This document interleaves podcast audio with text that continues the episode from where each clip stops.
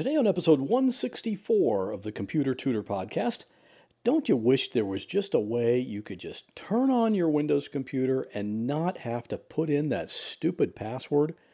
Well, turns out there is a way to do that, and it's actually pretty easy.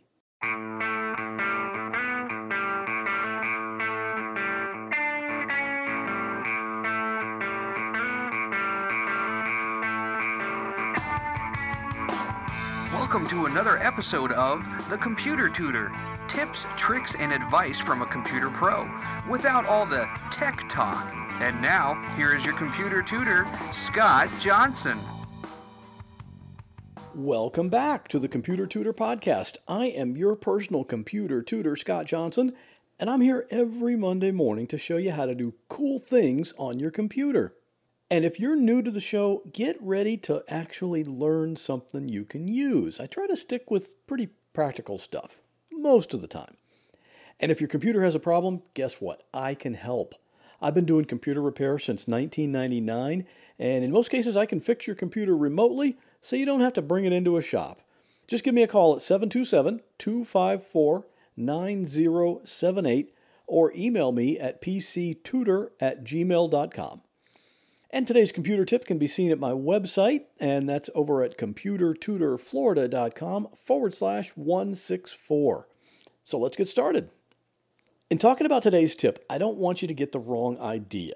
Having a Windows password is not necessarily a bad thing. It's just not something that's needed by everyone, and for a lot of people, it's just a big pain in the butt. I get people pretty regularly that ask me, is there any way to turn off the Windows password? In most of these cases, this is someone that got a new computer and then they either set it up themselves or they had a friend do it. And part of that initial setup is that Microsoft tells you to create a password for your Windows user profile. And because Microsoft wants you to do that, they make it sound like you have to do it. They just say do it, and a lot of people just go ahead and create a password. I'll probably do a podcast in the future about how to set up a new Windows user profile without creating a Windows password. But for today, I'm just here to tell you how to turn that thing off. If you want to just be able to turn on your computer and have it go right to the desktop screen, here's how you do it. First, you click on the Start button in the lower left corner. Well, I, I still call it the Start button, even though Microsoft seems to have some kind of weird vendetta about getting rid of it, even in the new Windows 10, but that's also a topic for a different podcast.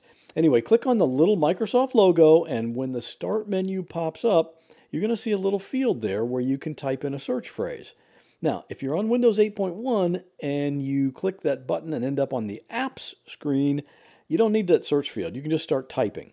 What you want to type as your search is this NetPLWiz. That's N E T P L W I Z with no spaces.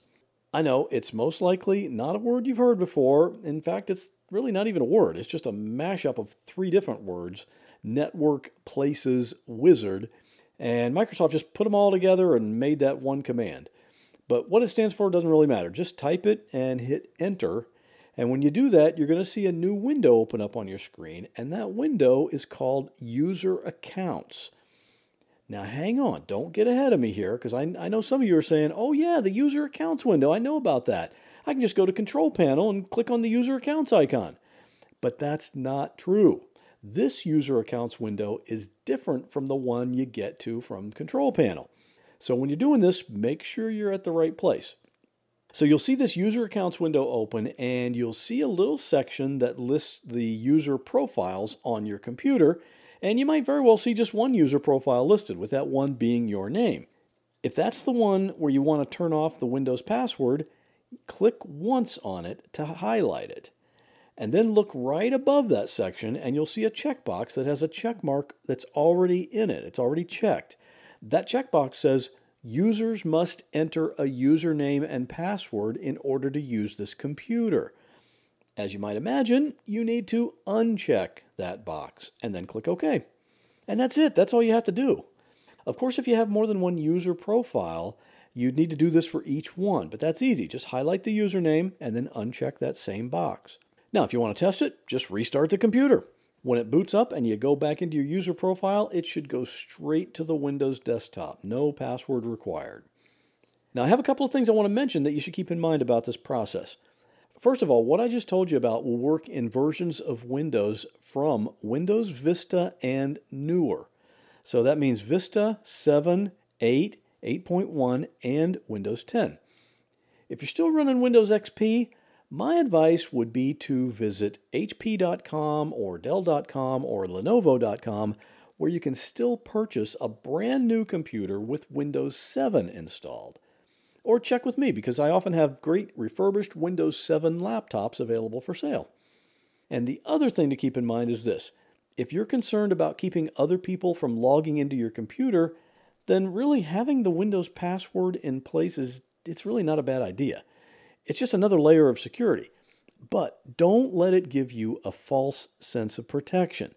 That's because it's pretty easily bypassed for anyone that knows how to do it. Most computer techs can get past a Windows password and into the operating system in just a few minutes. So don't count on it being foolproof security. Really, it's just something that might slow someone down and make them think twice before they try to get into your computer. Like if your computer sits in an office where other people might be walking by your desk, you know, if someone wants to just snoop around and you happen to be away from your computer, they might just see the password requirement and just keep walking. They'll probably just look for an easier target. But if it's just your home computer and you don't have any concerns about other people getting on it without your permission, then you probably don't even need to have the Windows password requirement on there at all. But that's your call. So it's just a matter of how convenient you want things to be. And as I mentioned each episode, I always enjoy hearing from you. You can ask me a question, make a suggestion, leave a comment. All you have to do is call my podcast voicemail line. That's at 727 386 9468, and it's available 24 7. Or you can email me at pctutor at gmail.com. And that's going to do it for this week. As always, I'll see you back here next Monday morning with another computer tip. Well, that wraps up this episode of the Computer Tutor Podcast. I hope you enjoyed it. If you'd like to contact me with a question, a comment, or a suggestion for a future topic, you're welcome to do so at my website, computertutorflorida.com. And while you're there, sign up for my free Monday morning email newsletter. If you have a computer problem, give me a call at 727 254 9078. In many cases, I can take care of a problem remotely, so it doesn't matter if you're here in Florida, up in Maine, or way out in California. I'd love to help. Thanks again for listening and have a great week. God bless.